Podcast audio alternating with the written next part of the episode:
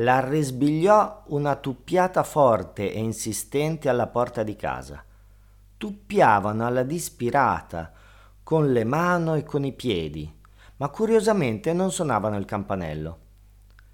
Tagliò verso la finestra, dalla persiana inserrata non filtrava lume d'alba. Fora era ancora scuro fitto. O meglio, dalla finestra ogni tanto arrivava un lampo tradimentoso che agghiazzava la camera, seguito da una truniata che faceva vibrare i vetri.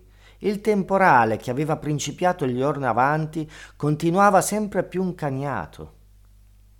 Però, cosa stramma, non si sentiva la minorata del mare grosso che dovevi essersi magnato la spiaggia arrivando fino a sutta alla verandina.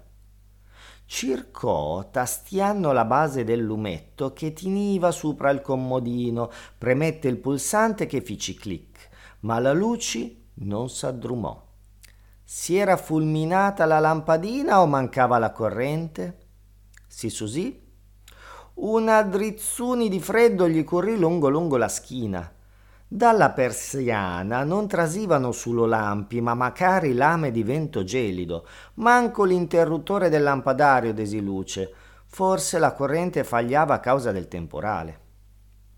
Continuavano a tuppiare. In quel tirribilio gli parse di sentire macari una voce che lo chiamava straziata.